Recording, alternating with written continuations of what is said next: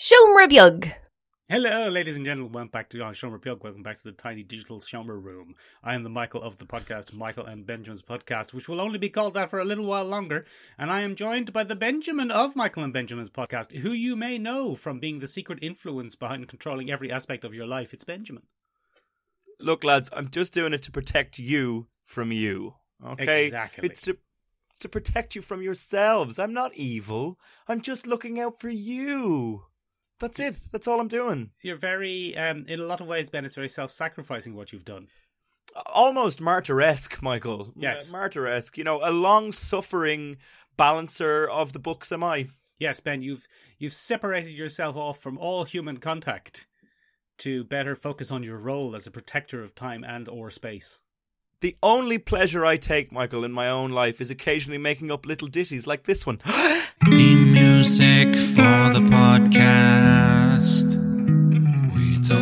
Actually have anything music. Very good. Excellent, Benjamin. Very on theme for this week. Benjamin, yeah. have you ever been to a film? yeah, I have you? Oh yeah, yeah. Yeah, I've been to- so I mean, if you've Been ever to been a few films. if you've ever been to a film, Ben, you'll probably like uh, Marvel's latest teaser trailer about how good it is going to see a film. Oh, look, they're, going to see us at the cinema, Michael. They're going to see us at the cinema. Not bloody Yes. us, Ben. The way things are going. there are no more cinemas in Ireland, Michael. Um, what we will have in the future is a dystopian black market cinema market, um, and it's, it's going to be excellent, Michael. We'll, we'll be we'll be going to cinemas underground. Wednesday night cinema club will be a clandestine affair. We'll dress all in black. We'll have little balaclavas and we'll Well, Ben, skulk around. As nice. you know, they say the good guys dress in black, so remember that in case you ever face to face and make contact. Benjamin, yeah. Benjamin, do you think in the future in Ireland you'll be walking around the park and a man in a trench coat will come over and say, "Do you want any films?" And then he'll open the trench coat and he'll have the entire Marvel Cinematic Universe Phase One inside his trench coat jacket. Yeah, definitely. That's that's a very realistic situation that will probably happen. That will probably lads. happen. Here, lads. Do you like films? Come here to me. Come here to me over here now. Come here show over you, here. Show you film. Lads, do you want any films? Ben, it's quite obvious that neither of us have ever bought drugs. Uh, ne- uh, never, Michael. Never. I'm, I'm not sure that's how it works, Ben. Oh, it definitely is, Michael. If films and TV have taught me anything, is the trench coats no good. Men in trench coats would just open them and show you their secret wares. Benjamin, the biggest news of the Marvel Go on. trailer about how much fun it is going to the cinema was that a lot of films now have titles.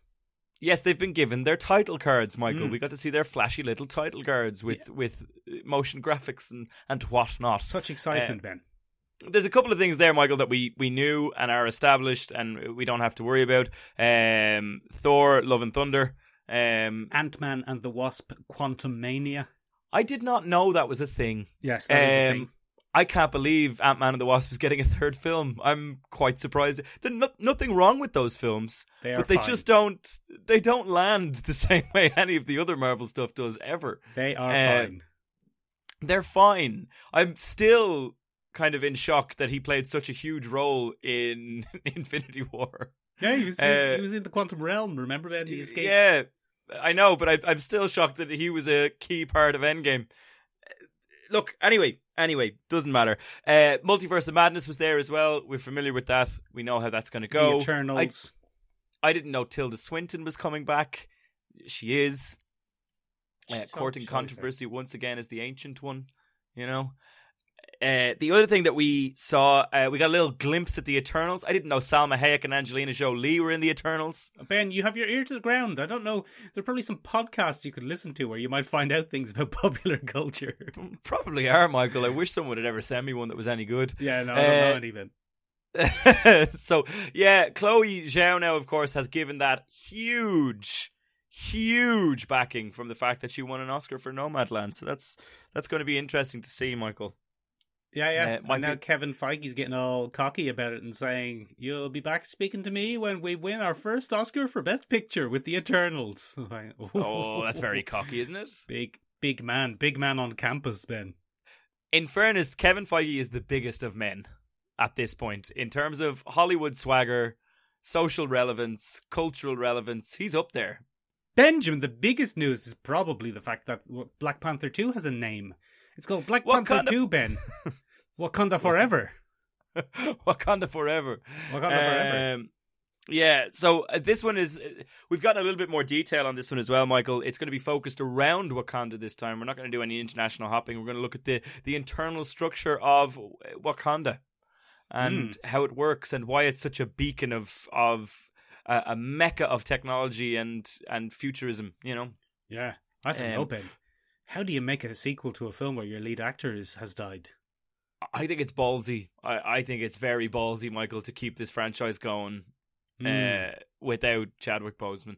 I think it's going to take a lot of chutzpah. it's going to take uh, a lot of chutzpah, Ben, and a lot of cojones. I. Oh, it's, it's tough, isn't it? Like, I mean, it's the right decision not to recast him. Right. It is the right decision.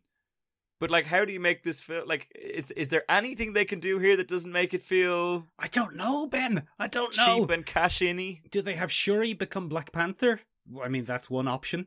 But Is that enough, though? yeah, mm, mm. Is that enough? I don't Like, know, Ben. It's uh, I think Chadwick Boseman carried a lot of that film on his shoulders, and the reason it was so likable is because he was an excellent Black Panther. well, he was the lead actor in it, Ben. If you remember. Do lead actors often carry the film on their shoulders? Michael? Oh yes, yeah, yeah. That's mostly their job, in fact. Oh, okay. Um, well, he did. Him and uh, him and Michael B. Jordan made that film. Now, don't get me wrong; it was an okay film. Yeah. but it wouldn't have been anything without Chadwick Boseman do- giving the performance that he gave and Yeah. the promotional work that he did afterwards. And Michael B. Jordan being uh, dead. And it, well, I mean, that's really unfortunate because lots of people want Michael B. Jordan back as a kind of down to earth inheritor of the throne, Mm. but he died. He died. His character died. Although that has never stopped them before, Ben, in comic books. He done died. Maybe I don't know. Maybe the serum in his veins brings him back. I don't know. I don't know, Michael. He said he, it's unlikely that he'll come back, but we've heard that before as We've well, heard that- Michael. We've heard all Hollywood stars are liars, Ben. That's my motto. All of them. Do you know they don't often actually live the lives they portray on film, Michael? Those are fictional. Disgraceful. Absolutely Disgraceful. disgusting. Benjamin, Yeah. what about the Marvels? Are you excited about the Marvels? So that's that's a pretty interesting. Com- I, I'd like to see Monica Rambeau again. So yes, I am excited about the Marvels. I think Monica Rambeau is going to be excellent. I quite liked her in WandaVision, and I'm looking forward to seeing what her weird timey wimey, dimensionally powers, ultra spectrumy, wavy powers can do. Benjamin, is it going to be Captain Marvel, aka Carol Danvers, mm, Lady Marvel, aka Monica Rambeau, and Mm-hmm. Miss Marvel, aka Kamala Khan? Are they all going to be jiggling around in it, going, "We're all bloody Marvels"? Yeah, exactly. Um, I think it's a very wise decision, um, Michael. I think it's a smart idea. Um, I'm gonna get in trouble for saying this anyway, so I may as well say it. I don't think Brie Larson can carry a superhero movie by herself. Um, Oh, oh, big so- words. uh, by the same merit of Chadwick Boseman carrying an entire film on his shoulders, I don't think Brie Larson is up to that task. And I think, and I hazard a guess, Oscar winner always- Brie Larson. Oscar winner. No, no, no, no, no. Now, don't be. Ca- oh, nice try, nice try. But I was very careful to say a superhero film on her shoulders. Okay. Oscar winner Brie Larson is perfectly capable of carrying a film on her shoulders, perhaps not a superhero film.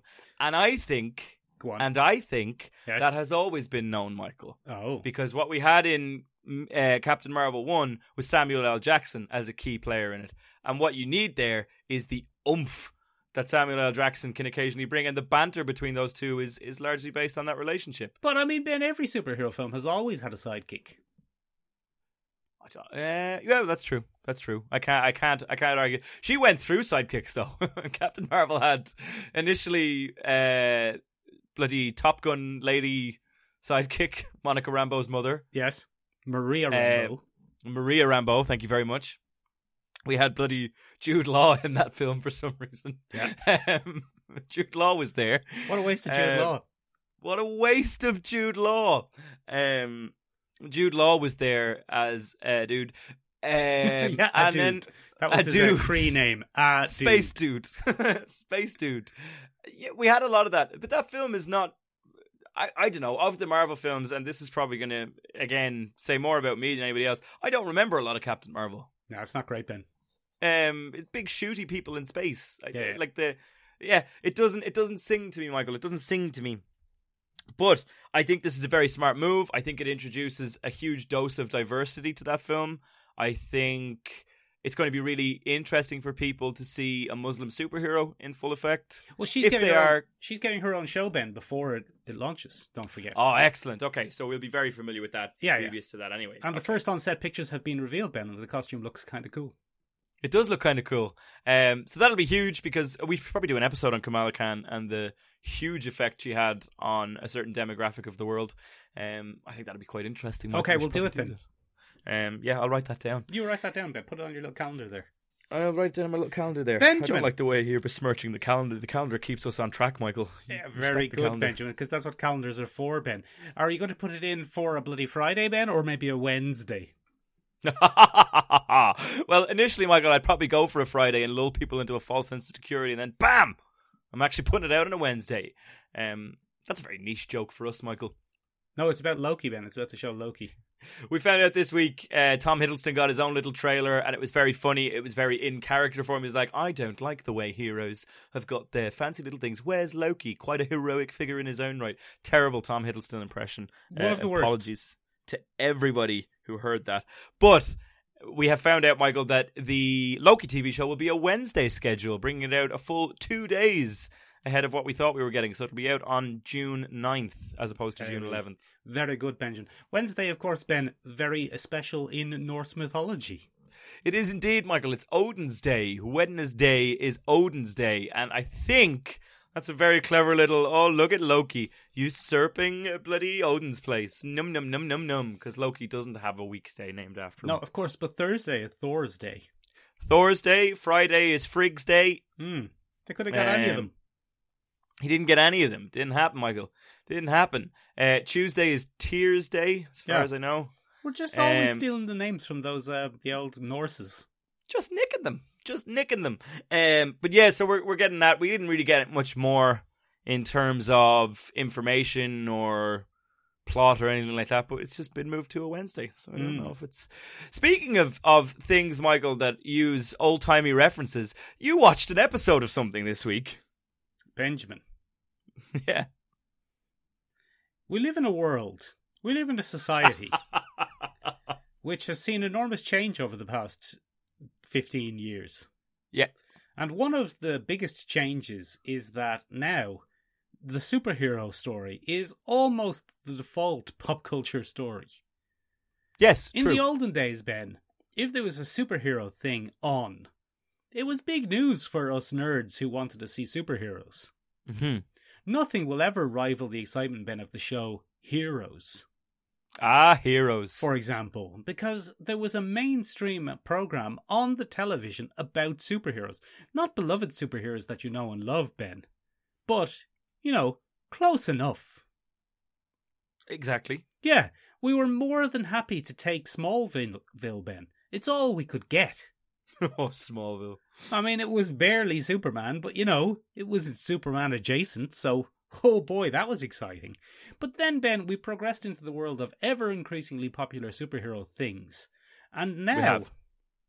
we're coming out the other end of it, Ben, where superhero shows are so ubiquitous, superheroes are so well known and so ingrained in popular culture that the TV shows are starting to catch up with comic books. What I mean by that is a pastiche or a parody is almost as common as an original thing these days. Uh, the Boys, for example. For example, Ben, in the olden days, if you were going to have your Justice League, you were going to have your Mhm. Justice League. But the comics, Ben, are absolutely jam packed with pastiche Justice Leagues. We've talked about them before. We've talked about the Squadron Supreme, Ben. We've talked about uh, the Boys. We've talked about the. No, no, they're called the Seven, aren't they? We've talked called about the Seven, but still, yeah. Every superhero universe has has a version of the Justice League. it does. Every single one of them. And now, Ben, that is starting to spread into the world of film and TV. Mm. So, for example, Ben, in the last couple of years alone, we've seen a fistful of Justice League pastiches. We've seen We have. We've seen, for example, The Seven from The Boys. Very good. Excellent, Ben. We've seen, for example, The Guardians of the Globe in the new show Invincible. Also, also Incredible. Incredible. good. Yeah. We've seen Zack Snyder's Justice League.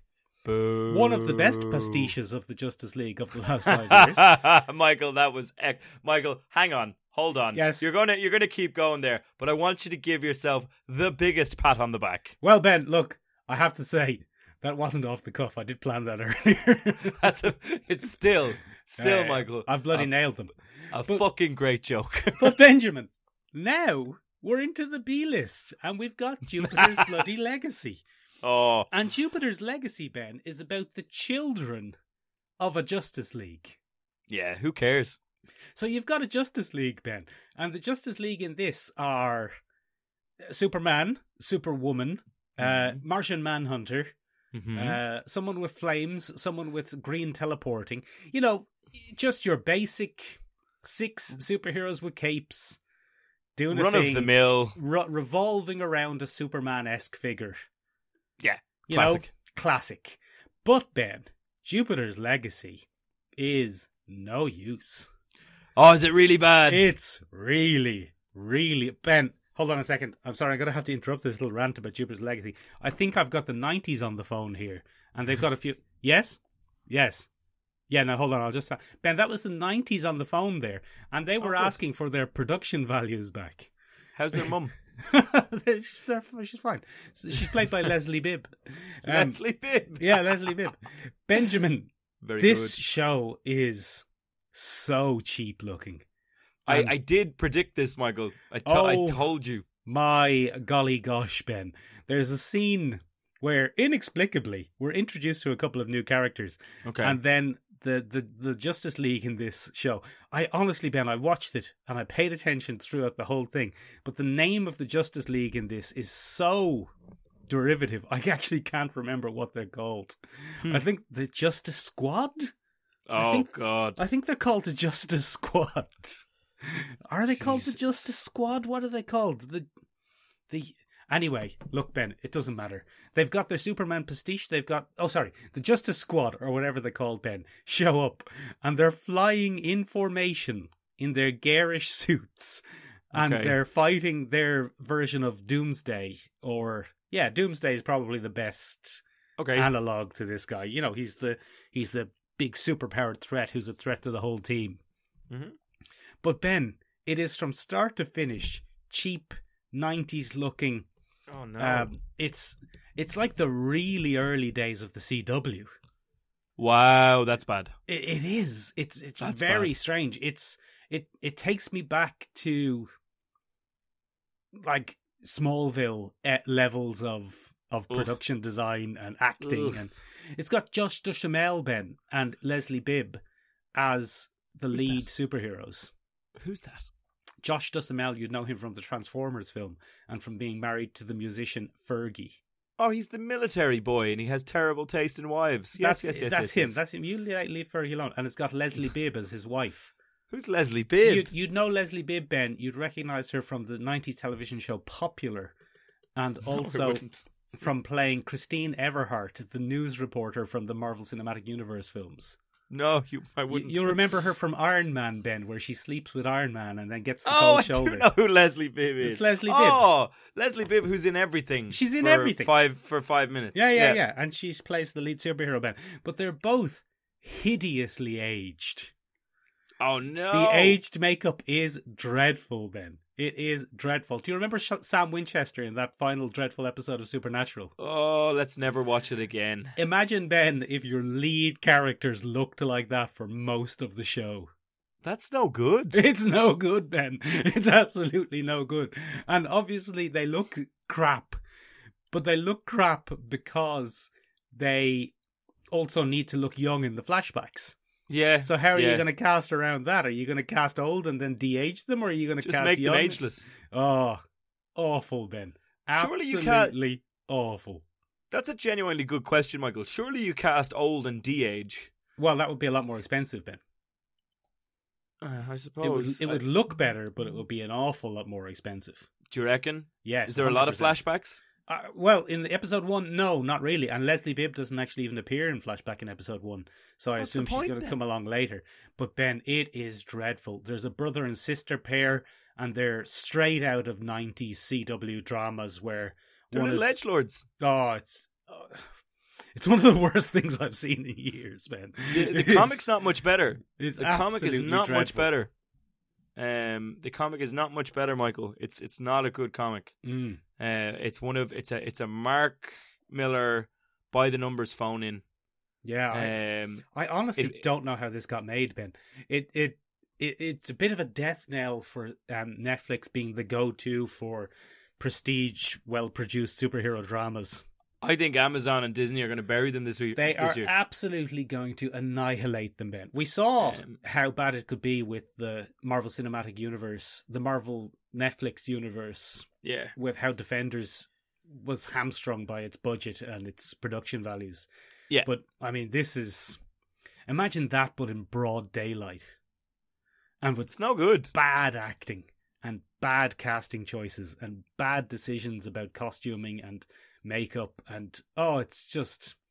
It was like traveling back in time. It really was. It's worth that must watching. have I been think. surreal for you. It was so weird. It was so so weird. It was the same feeling I used to have in the olden days, Ben, when I was a twenty-year-old hoping for a good superhero program and getting all excited and going, "This will be the one. This will be the good one," and then watching it going, "It was good, wasn't it? Wasn't it good? I think it was good." But then please let knowing it be good. in my heart of hearts, it wasn't good. oh, Michael, I'm so sorry. It's no good, Ben. I I cannot recommend it other than as an oddity.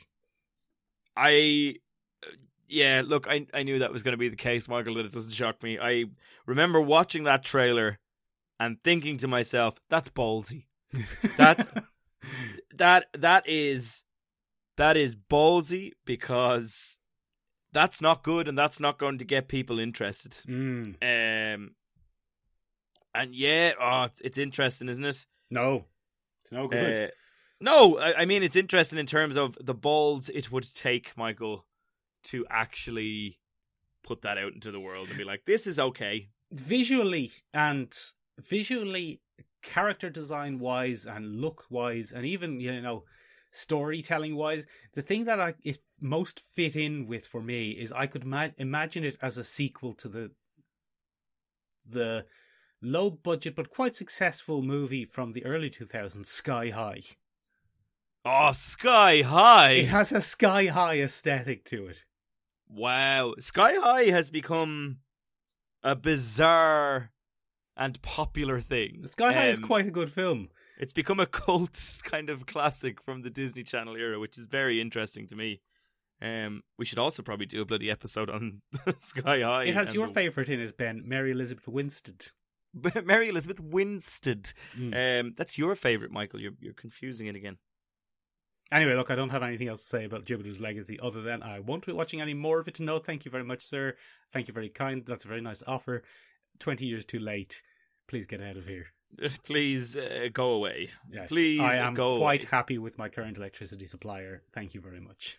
Thank you very bloody much. Um, it's interesting, Michael, because really, Go on. Really, Go on. you would have thought after the, the hit that was the Umbrella Academy that Netflix would have learned how to do a comic book adaptation. Mm, apparently not, Ben. Apparently not. Apparently not. Apparently not. Apparently not. Well, you know what else is interesting about the the bloody Umbrella Academy, Michael? Oh, okay. I don't know. This is an interesting segue. You're leading me down a garden path here. The commission, Michael. What an interesting idea to have. What an interesting idea to have, Michael. What if, what if, right? You had a world Or and a universe a universe where people were were perhaps Yes. skipping about, Yeah. doing what they liked. Yeah. You know, maybe they were teleporting from one place to another. Maybe, just maybe, they were jumping ahead in time a little bit to have a little look see and see, oh, who, who am I going to bet on at the ponies this week? Who's going to win this week's derby? Because that's a realistic situation that's definitely still relevant today. And then once Yes, we see that, like horse racing. surely the universe would go, hang, hang on, hang on. Surely little timey wimey jumpy wumpies are going to have an effect on the overall continuum of this particular time stream. We should probably Hmm. do something about that. What's that? What's that? A little pocket dimension with bureaucrats do it. Um, and then, Michael, what we come across is a bloody irregularities agency. and they create something to keep their universe stable. Whenever a weird little anomaly pops up Mm. in that universe, you can be sure that there's a pencil pusher behind a desk somewhere going, up, dit, dit, dit, dit. less of that. Less of that. Less of that we're we- gonna figure that we're gonna send in Jean Claude Van Damme. Jean Claude Van Damme, a cup of time, time cup. Yeah. So it, the commission is probably the one that springs most to my mind, Michael. Definitely the most in one of the most enjoyable versions of that trope that I've seen in you know number five being a little assassin demon Hellboy who works for a strange, strange kind of time agency called the Commission. Um, and it's no good, Michael. It's full of pencil pushers and goldfish headed men and What are on. they up to, Ben? well, what they do, Michael, is The they they what are they up to? What do they want? They ensure, Michael, that time runs as it's supposed to. That nobody goes back in time to to kind of save JFK, or nobody goes back in time to prevent World War II or something like that. Because once events happen, Michael, you can't go around changing them willy nilly. Um, but then, of course, Michael, there's human error involved, and it turns out, spoilers for season two of the bloody Umbrella Academy, that the handler, the woman in charge of the commission, is no Yes. good. It's no good. She's been nip- manipulating Oh. events across time and space all over the place. That's never any good, Ben. You don't want that. You don't want people manipulating events all over the place. Benjamin, what's the bloody what's she called? What's her She's name? She's the handler. what's the handler up to? What's she want? What's her goal? What's She's her collecting little weird anomaly babies. Um, not dissimilar to what uh, Hargreaves was doing with the original Umbrella Academy, but she's doing it as well, Michael. But what she does, and what makes it way worse, is she doesn't buy the babies off unwilling parents. She murders the parents of loving families and takes the children. No Um, use.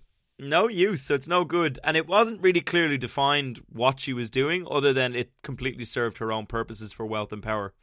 Hmm. Um, so that's that's an interesting version of that being corrupted. But Michael, that's not a particularly unique concept. We've seen that all over the place. Many time, times, uh, time authorities, time difference authorities, time change authorities, time variance authorities. If you like. Time like, and space authorities. Ben. Oh, very good. Like the one in Loki. like the one in good. Loki.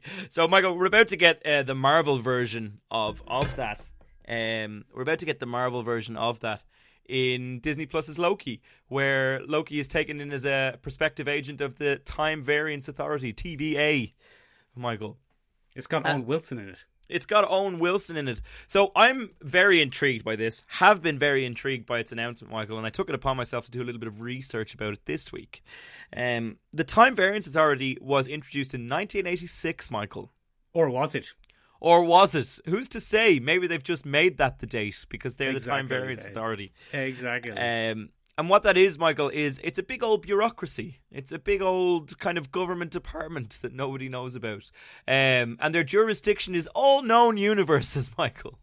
All That known seems like a lot. universes. It seems like a lot. Um, because their universe is ever expanding, so they have to expand with it. It's pretty interesting. The Time Variance Authority was introduced in the Thor comic in 1986. Um, and its central goal, Michael, is to ensure the smooth running of a timeline the smooth running of a timeline. So what you don't want, Michael, is Yes. reality hoppers. What you don't want is time backwards and forwards things. The agency came into existence to oppose Kang the Conqueror, Michael. He's a notorious prick. A notorious the prick, Big Daddy prick. Um and he for people that don't know, the, the Kang the Conqueror character is kind of a ridiculous golden age villain. He's a time hopping despot who goes backwards and forwards in time to build empires and sometimes he's had an entire empire for a while but then he remembers oh I don't like Reed Richards and he goes back and he tries to sort that out or Yeah. oh I fucking hate the Avengers I'm going to leave my empire and sort them out once or twice Go sort them out because they're going to do something in 50,000 years that's going to inconvenience me mildly. So I'm going to go back to the very date, and then I'm going to sort that out by killing them. Ha ha ha ha. Um, and to hell with the consequences. And naturally, Michael, whenever whenever a, a mad genius says to hell with the consequences, there's a government agent there going, "Hang on, hang, Hang on, on. We are the audit, consequences. audit." Um, so that's what the, the Time Variance Authority gets up to. Um, so, Michael, what do you think of the Time Variance Authority? Benjamin, that what you've just described there is almost exactly the plot of the 1994 film Time Cop. starring your favorite actor and mine, Jean Claude Van Damme. Benjamin, have you ever seen the film Time Cop? No, I haven't. Haven't had the Time- pleasure, Michael. Time Cop opens Ben with a man, and he goes into the the government, and he says, "Now you listen here, government. We have a scientist, and he's figured out time travel. What do you think of that?" And they're like, "Well, we don't see how it will impact us." And he says, "Well, you're wrong, because some terrorists just bought some bombs with some gold from the Confederate Army." Oh, not the Confederate Army. Yeah, and the and the government are like, "That doesn't seem great." What, what else could go wrong? Not ideal. That doesn't seem. And they're like, well, no matter what you want, it, it probably isn't a good idea. You might think you could go back in time and kill Hitler, but we can't allow that because who knows what negative repercussions that could have. So we'd like to set up a time variance authority. We'll call it the TEC, the Time Enforcement Commission. Get fucked. Is that what And we'll, called? and we'll, what our job will be, well, we're going to use this guy. This guy, he's from New York, he's a cop, and he's going to be in charge of it. And they go, that sounds fine. Yeah, that sounds great. And what we're going to do is we're going to go back in time and we're going to stop any ripples. Ripples is what they call it, Ben. When someone travels back in time and uh, and changes the past. Oh, I like it. So what we're going to do, Ben, is we're going to hire cops who have no connection to life anymore. So Okay. there's this cop. He's a New York street cop, and his name is Oh. Jean Claude Van Damme. I bet he's and tough. he doesn't speak English very well, even though he's a New York street cop. And look, don't think about it too much. There's there are bigger logical holes than Jean Claude Van Damme not speaking English very well. and they hire him, Ben, because his wife was killed in a house explosion. Oh no! I hate when that happens. So Ben, he has no connections. You know, he he has no connections, so they can take him off, and he can work in the TEC, and he can travel back in time, and he can get people who are causing ripples. All I can think when you say TEC is don't go chasing waterfalls.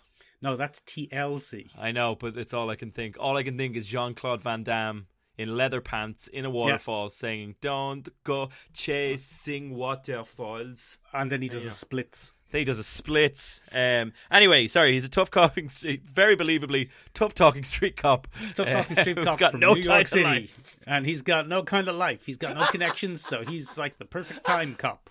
This is ridiculous. The fun, I mean, the bizarrest thing about this is there's a complete. It's 1994, so that's going back pretty far, Ben. And you know, it's it was kind of revolutionary at the time it came out. This idea of having an agency to police time, um, but it's very localized policing crime. It's set in 2004, Ben. okay. But anytime someone travels back in time, they travel back in time to New York City in 1994. so I was like, no, well, that's I not mean, great. classic. Is it? That's, that's not too exciting. Um, so, so yeah. Anyway, look, he has to stop people, and it turns out there's an evil government man, Ben, and he's traveling back in time to set himself up as president. That sounds like And the handler. So he, yeah, exactly, Ben. And he, you know, he has a time machine as well, and he's gone back and he's doing deals and he's changing the past. And Ben, remember how his wife died in a house explosion? Oh no, Michael! Does it turn out that he causes the house explosion? It turns out that that evil senator causes the house explosion. Oh, what a dickbag. He, he sent the men back in time to kill him, and accidentally. But Ben, there are no coherent, logical. Um, for example, right? He they travel back in time. They meet the senator, John Claude Van Damme, as he's wont to, kicks him in the head oh yeah, and Ki- gives him a scar. Ki. and and when he gives him a scar, a scar forms on the the the, the older version's face Oh, straight away. You know, cool. But I then like that. later on, John Claude Van Damme goes against the wishes of the TEC and saves his wife. What? Now, yeah, now Ben, he gets away with it because it's not changing time; it's undoing a change in time that another time traveler had done. So it is an irregularity amendment. So exactly. So that's how he can get away with it. But when he saves his wife, it doesn't change his life at all.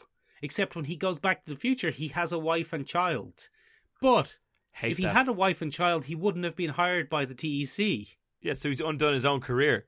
But he didn't. Boo. It doesn't make any sense, Ben. Boo. It doesn't make any sense. Boo. Do you think Ben. uh, actually, Michael? Thinking of an interesting, you know, add-on to that. Maybe that's how time cops get to retire. Maybe they have to work for the TEC for as long as they can, and then when it comes to retirement age, they're finally given the opportunity to go back and fix their mistake, and that means they Ah. get a happy life, and that's how they retire. Isn't that That's interesting? interesting. That's but that has a knock on, Michael, then to the fact that if they never join the TEC, if they undo their own career, did they ever fix the problem in the first place? Oh my God, Michael! Ah! Ben, Ben, I have no time for time travel films. I fucking hate them.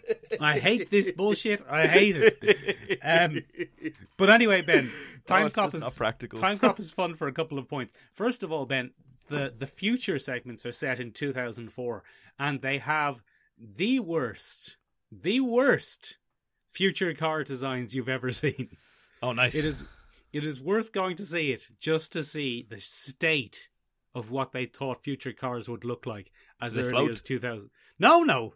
Ben, Ah. it's a normal car with a cheap plastic shell put over the top of it to look a futuristic, but it looks a fucking stupid. and Benjamin, Benjamin, it also has what I believe to be the worst knife fight ever committed to film. oh, nice. So they sent some as- time assassins to get Jean Claude Van Damme. And Right. Jean Claude Van Damme gets lucky and he gets one of the knives. And they have a knife fight like a sword fight. That's not how knives work. No, it's not how knives work at all. So they're just clanging knives off each other. No. And at No. one point, Jean Claude Van Damme gets backed up against the wall, holds his knife out in front of him, and the other guy like clangs it seven or eight times. it's utterly appalling. It's terrible. It is terrible.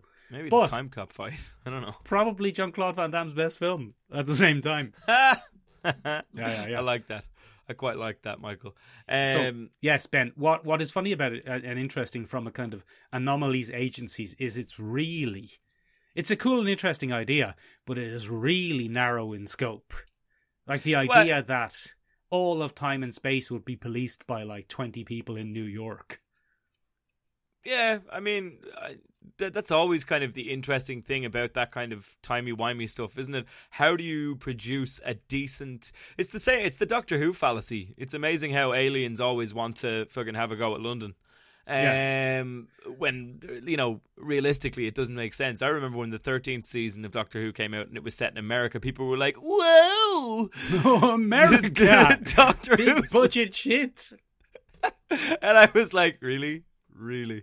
Um, so I mean, that's always the issue with with timey wimey stuff. Um, and I think Michael, that's probably why comic books are the perfect place to play around with that concept. Um, and it makes sense why these things crop up in comic books so often. Is because you have unlimited budget. Effectively, you just need a decent artist who can visualize weird, wacky concepts. And Um, do you have unlimited imagination, Ben?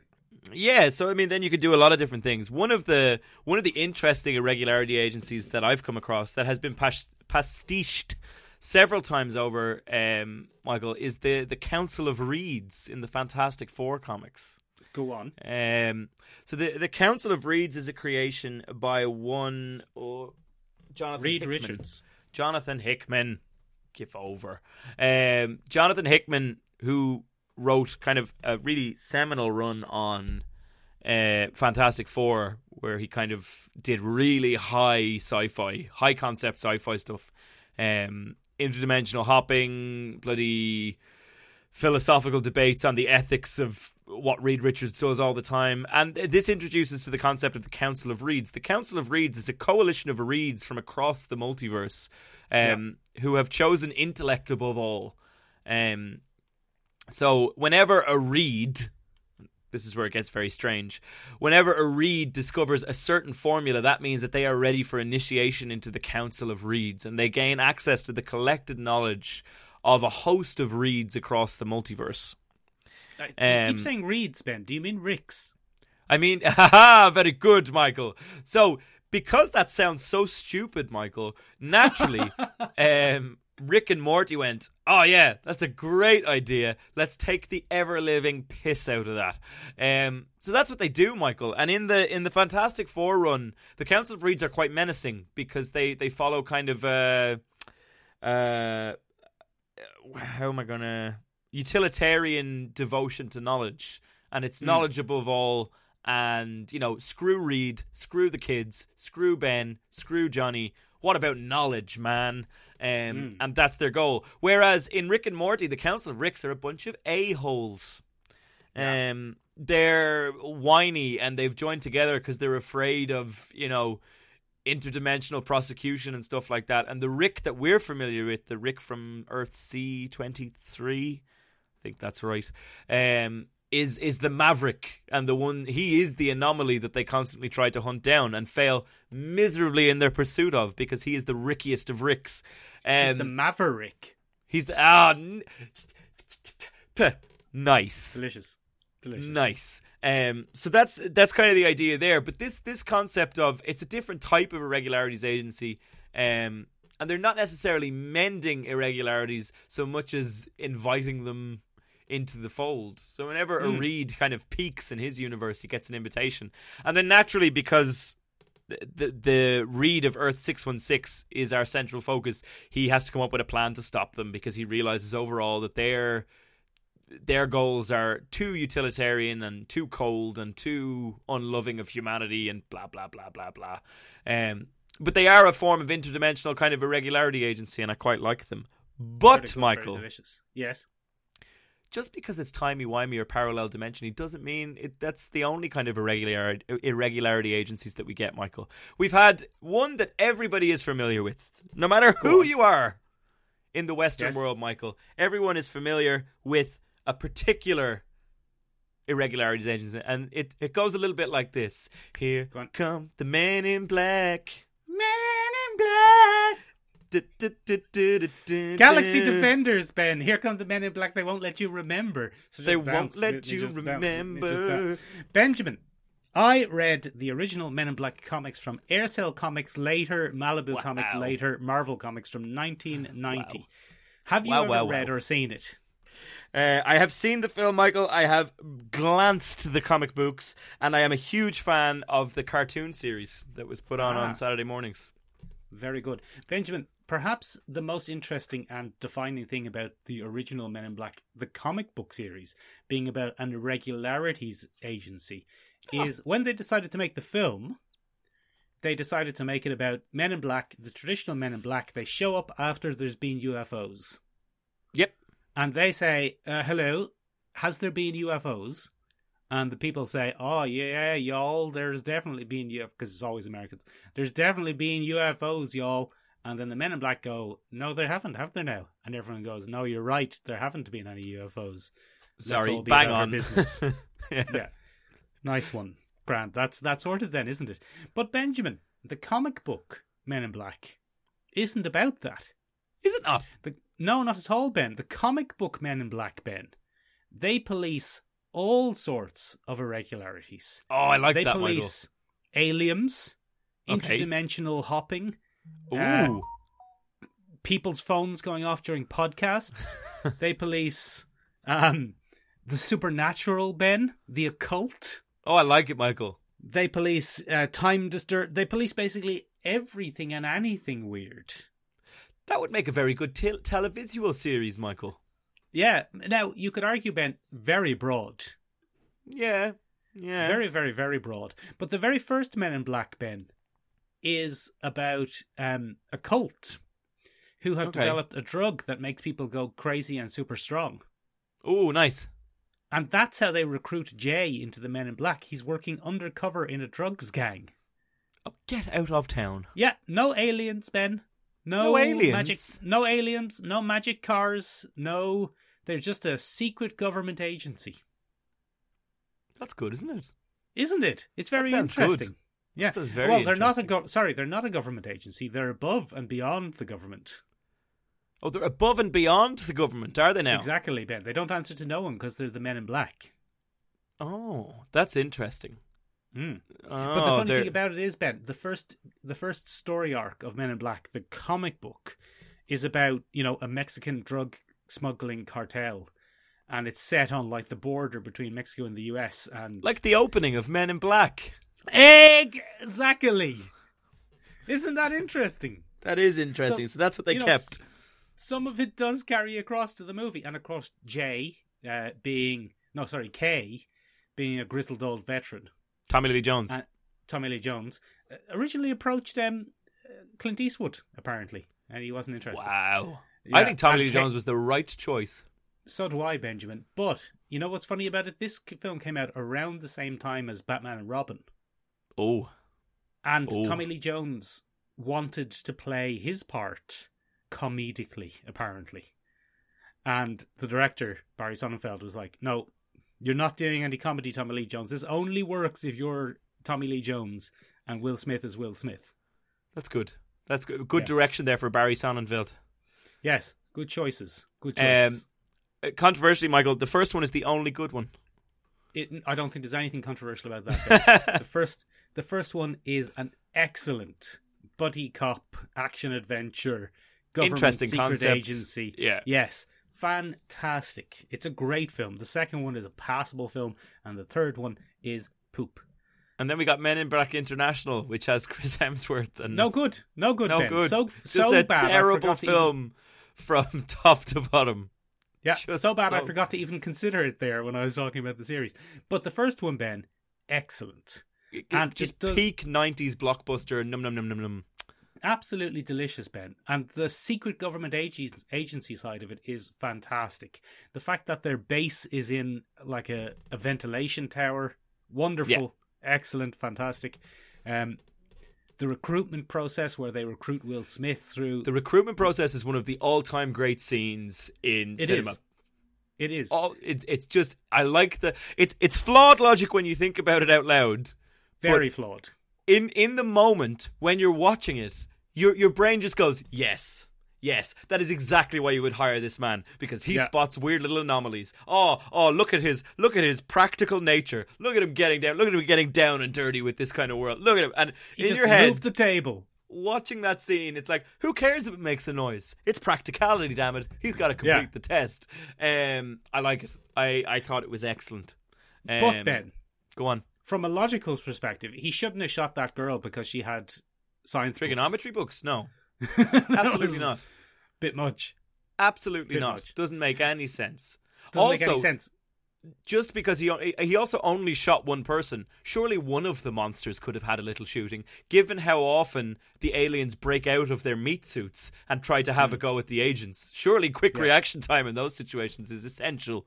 Yes. Um, Well, I mean, the the saving grace of that scene, Ben, is that they might hire him in spite of that. It's never stated that that's the right answer. yeah, that's Uh, true. It's more he's thinking outside the box. It's Yes. not that he's definitely right and all those other stuffed suits were wrong. That's true. That's true. And like he only fired one shot and he put it dead center through her head. So you know That's know, true. He's also an excellent fucking shot. He's an excellent shot. He can chase down a guy who looks like Ray Park but isn't Ray Park on foot. It's uh it's good. It's a it's a very good. It's a very very very very very good film, Ben. What a film! And good old Vinny D, Vincent D'Onofrio, does not get enough credit for a oh, spectacular what performance. a performance!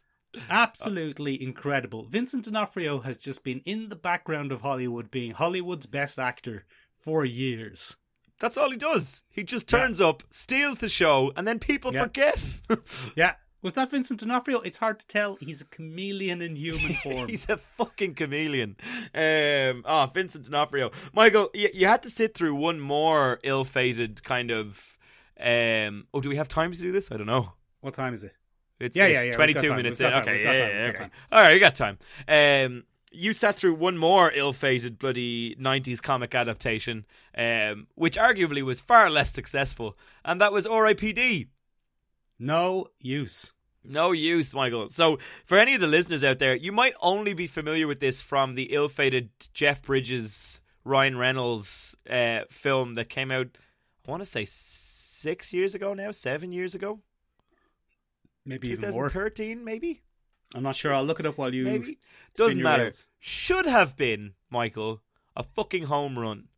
You've got Jeff Bridges as an old timey cowboy.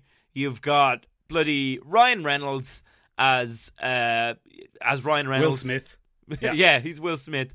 It, it Yeah. should have been a home run. It's got an interesting concept. Basically, lots of things try to crawl their way back from the other side of the veil, Michael. The, the dead try to come back every once in a while. Um, they're huge, monstrous things that hide in human form, men in black. Um, the RIPD is the irregularity agency that takes care of that. They're really into all white decor. There's an awful lot of bureaucracy and rules. Men in Black, um, Mm-hmm. and yeah, it should have been it should have been a nice little return to form. Instead, Michael, what we got is a hot mess. Hot mess. God damn it, Ben. Hot mess. Hot mess. It it's a boring film, which I don't think it has any right to be, given like the big people it has involved. Kevin Bacon is there, Michael. Kevin Bacon is in it. Kevin Bacon's in it. Bloody, there's a Steely Dan song at one point. It- like it- it's it's got everything it needs to be decent, and it has no right to be as bad as it is. But it's just an unenjoyable film. I dislike Jeff Bridges in that film, which I didn't think I could do, Mm. uh, but I can. I remember watching him going, "This is hammy. This is weird." Men in Black, the first Men in Black, has a lot to answer for for giving Hollywood the wrong idea about what was good about it. Um, like the, it, it's very good, and the dynamic of the grumpy older man and the the off the but that you know that's any cop movie can do that. Lethal Um, Weapon. Lethal Weapon, it's Lethal Weapon. It's the same dynamic as Lethal Weapon. You got a young maverick, and you've got the the grumpy old cop who's on the edge of retirement. Who's too Well, old for this shit? He's too old for it, Ben. What is he? What's he even doing there? But everyone got the wrong message about it, and every single one after that got bigger and weirder and wackier. Yeah. And the whole point of it was this is supposed to be just under the surface. One of the one of the telling things about the first Men in Black is that it says there are fifteen hundred aliens on Earth. And that's, That's it. all. Fifteen hundred. And the majority are in New York, in Manhattan. Because that's the that's the waiting room. That's where the all, that's also where all the weirdos are. yeah. Oh, true. So- Because they blend in better. Yeah, yeah, Yeah, yeah. yeah, they blend in with all the weirdos. Like uh, when we meet Frank the Pug, and they think his handler uh, is the alien, but it turns out it's Frank the Pug. It's that's a little alien. pug. Yeah, he's the alien, but it's not massively weird and wacky. That movie. It's very subtle. It's- well, it's, I wouldn't go that far. no, but it- it's it's the oddity and it's subverting expectation. For example, pug and owner, yeah, and it's you you think you're talking to the owner, but it's actually the pug. Do you know what Yeah. I mean? Like those little moments are what make it so surreal. Where you're like, oh, oh. yes, It's also not very mean. mm. and I think the later films became very mean. The character who's uh, Vincent D'Onofrio's character who gets taken over by the, Edgar. the roach, Edgar. His wife is actually kind of sympathetic um, when she's interviewed. Now she's a little bit parodied as like a deep south kind of hard-working woman, hick, if you will. But there's still a great tragedy to the fact that she lost her husband to this weird alien thing, and it's quite interesting. I don't know. It's quite it's quite nicely Hmm. Yeah, done, yeah. Michael. It's very human. as opposed to Men in Black International, Ben, where there's no way that the normal world is happening at the same time as that. no, there's a nightclub filled with aliens. Every second person you meet is aliens in that film. Yeah, yeah, There's- and it's it- it's rich people are aliens. Yeah. Bloody uh, Gangsters are aliens. gangsters are aliens. Are aliens are aliens. aliens are aliens. Everyone's aliens. They should have just Everyone's called it. Chris Hemsworth and Tessa Thompson in Everyone is Aliens because it's no good. It's it's not just beneath the veneer of normal society. It's we're in a wacky Everyone is Aliens world. yes, but also the stakes are much higher for no reason. Hmm. Um, all of a sudden, there's a, a ravenous race that's trying to, you know, cross dimensions to eat, or to cross time and space to eat Earth. Um, Well, well. One of my favorite lines in the first one, Ben, is when Will Smith says, like, the Argonians are pointing at Earth destroying laser. And Tommy Lee Jones says, there's always someone pointing an Earth destroying laser. yeah, Calm yourself down. And he's Yeah. like, it's big, but it is just one alien being a bit of a prick and them hunting him down. yeah, yeah, yeah, yeah, And, and it works. it's- yeah, it's such a good film. It's such a good film. And it's responsible for a lot of the bad ones that came after it. Real shame, real shame. So the the moral of the story is, ladies, don't make good things because then we'll just have to deal with a whole host of shit things. Straight Um, away after it. straight away after generic shit things. Um, Ladies and gentlemen, Benjamin. yes. I also read The Filth by Grant E.M. do you want to go through that now? No, very quickly though, we'll point out it's about a, an, an irregularities agency who are trying to bring humanity, trying to keep humanity on the status quo, on the status quo, Ben, keep everyone on the straight and narrow.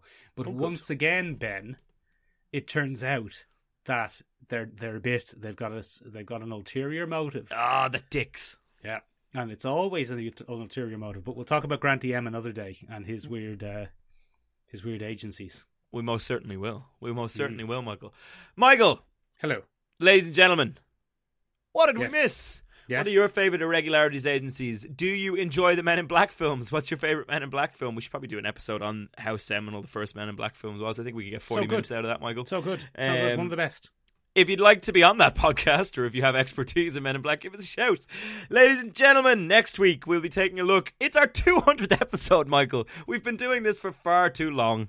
So many.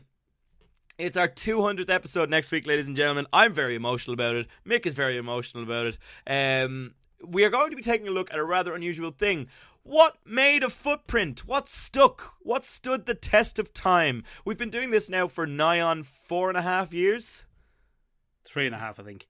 Was it three and a half years? A lot of pop Yeah. culture stuff has happened. Some of it we thought was going to be around forever. It wasn't. And some of it we thought would never make it. And it bloody has. So, uh, what do you think has come out in the last five years that's really made a footprint on the cultural landscape? And what was a complete and utter bloody flop?